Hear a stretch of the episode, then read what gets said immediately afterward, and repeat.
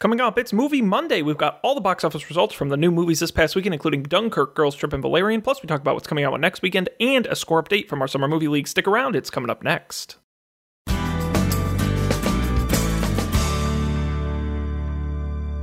Greetings, everyone. Today is Monday, July 24th, 2017. I'm Sean Jennings, and you're listening to the Coffee and Beer Radio Network. It's Monday, which means two things the start of a new week and Movie Monday, where we've got all the latest from your local cinema. Let's start with last weekend's box office. This past weekend saw the opening of three major movies, but only one can be number one. That film, Christopher Nolan's Dunkirk, which became the first non franchise film to top a weekend box office this summer.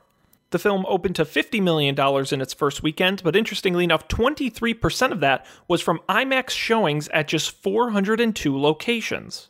The film received much critical praise, certified fresh with a 93% rating on Rotten Tomatoes.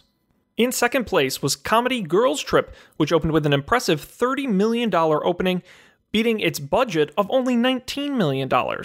Interestingly, the film had an audience that was 79% female and 59% African American. In third place, Spider Man Homecoming made another $22 million, bringing its domestic total to just over $250 million. And in fourth place, War for the Planet of the Apes, which brought in another $20 million, bringing its total to just shy of $100 million. And lastly, opening in a disappointing fifth place, Valerian and the City of a Thousand Planets brought in just $17 million from 3,500 locations nationwide, a disappointing opening for the sci fi film. And coming up next weekend, we'll see the major release of two pictures. The first, Atomic Blonde, the action thriller starring Charlize Theron, look to compare it to her last action film she headlined, Mad Max Fury Road, which brought in $45 million in its opening weekend and a total of 154 million over its run in theaters. We'll also see the opening of The Emoji Movie, the animated film from Sony based on the popular characters. I don't know what you call them you text them to each other, the emojis. Uh, look to compare it to Sony Pictures' last pop culture adaptation film, The Smurfs, which opened in 2011 with a weekend box office of $35 million, going on to make $142 million over its cinematic run.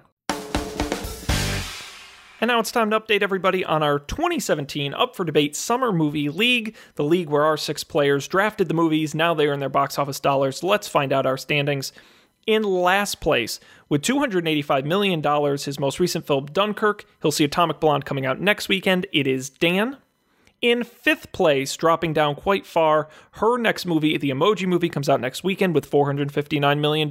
It's Sarah. In fourth place, with $479 million, it's Mike. In third place, jumping up with $485 million, including Girls Trip and Valerian, it's Colby making the biggest leap all the way up to second place, $565 million, still bringing it in from Spider Man Homecoming and War for the Planet of the Apes. In second, it's Phil. And remaining in first place for the, I don't even know, number week in a row, with $596 million, still powered by the juggernaut that is Wonder Woman, it is our current leader, Matt. That's all the time we have for today, but you can follow our Movie League anytime all summer long on our website at upfordebate.tv. And be sure to come back next Monday for more box office news. Remember, tomorrow is Tech Tuesday, where we'll have all the headlines and analysis on the week's biggest tech news. You'll want to come back for that. But until then, thanks so much for listening. We'll see you tomorrow.